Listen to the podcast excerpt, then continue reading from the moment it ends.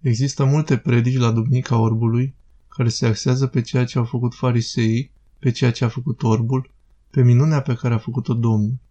Este Duminica Orbilor, însă acești orbi sunt orbi diferiți, din cauze diferite și cu efecte diferite. De ce Duminica Orbilor? Socotesc însă că în acest moment este bine să ne axăm pe ceea ce trebuie să facem noi, pe baza întâmplării relatate de Sfântul Ioan Teologul în capitolul 9, versetele 1 până la 41. De multe ori analizăm personajele care iau parte la o întâmplare, însă uităm personajul principal din punctul nostru de vedere, singurul de care o să avem de dat răspuns la judecata finală. Eu însumi.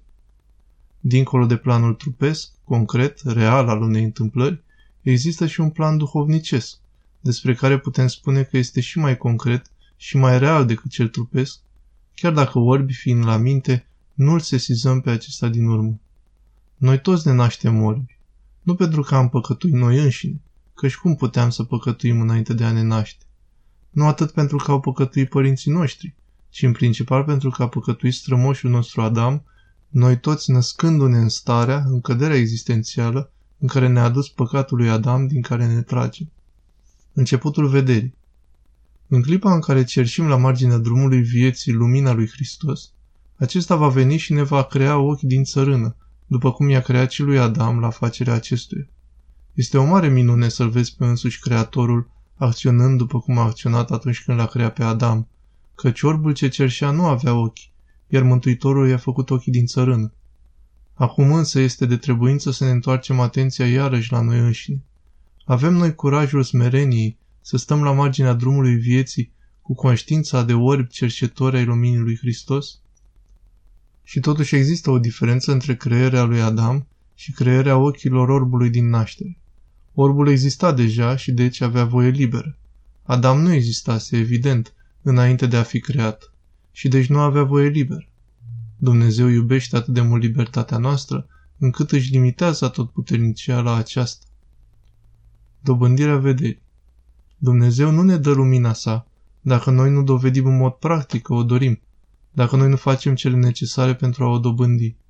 Astfel, cu toate că orbului din naștere i s-au pus ochii, acesta încă nu și-a căpătat vederea.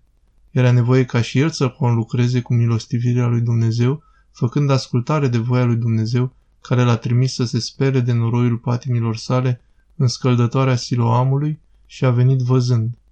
Din cauza aceasta accentuează Scriptura că Siloam se târcuiește trimis. Dumnezeu dorește și conlucrarea noastră în procesul mântuirii, în procesul dobândirii luminii. Să ne întoarcem însă iarăși atenția la noi înșine. Avem noi curajul smereniei să facem ascultare de voia lui Dumnezeu, mergând, orbi fiind încă, înspre scăldătoarea siloamului? Păstrarea vederii Etapa următoare după dobândirea luminii este păstrarea acesteia, care se face prin mărturisirea că Hristos este dătătorul acesteia. Acest fapt este mai dur decât pare la prima vedere, pentru că duhul ipocrit al lumii, reprezentat prin farisei, încearcă să ne preseze să ne lepădăm, fie și indirect, de Hristos ca dătător al luminii, adică mântuitor. Cu alte cuvinte, să trecem cu vederea acțiunea lui Dumnezeu în cotidian. Întorcându-ne la noi înșine, ne întrebăm, avem noi curajul smereniei să mărturisim că lumina și toate celelalte pe care le am, le am de la Dumnezeu? Ori trec sub tăcere acest lucru, sau mai rău atribui altor factori, în special mie însumi toate câte mi-a dat Dumnezeu. Duminica Orbilor Vederea lui Hristos Dacă vom rămâne credincioși în toate acestea, într-un final îl vom vedea într-adevăr pe Dumnezeu și copleșiți de frumusețea feței sale înăuntru nostru, ne vom închina lui. Să nu uităm totuși că începutul este conștiința că suntem morbi, cerșind la marginea existenței. Deci ar trebui să socotim că mai bine o numim Duminica Orbilor.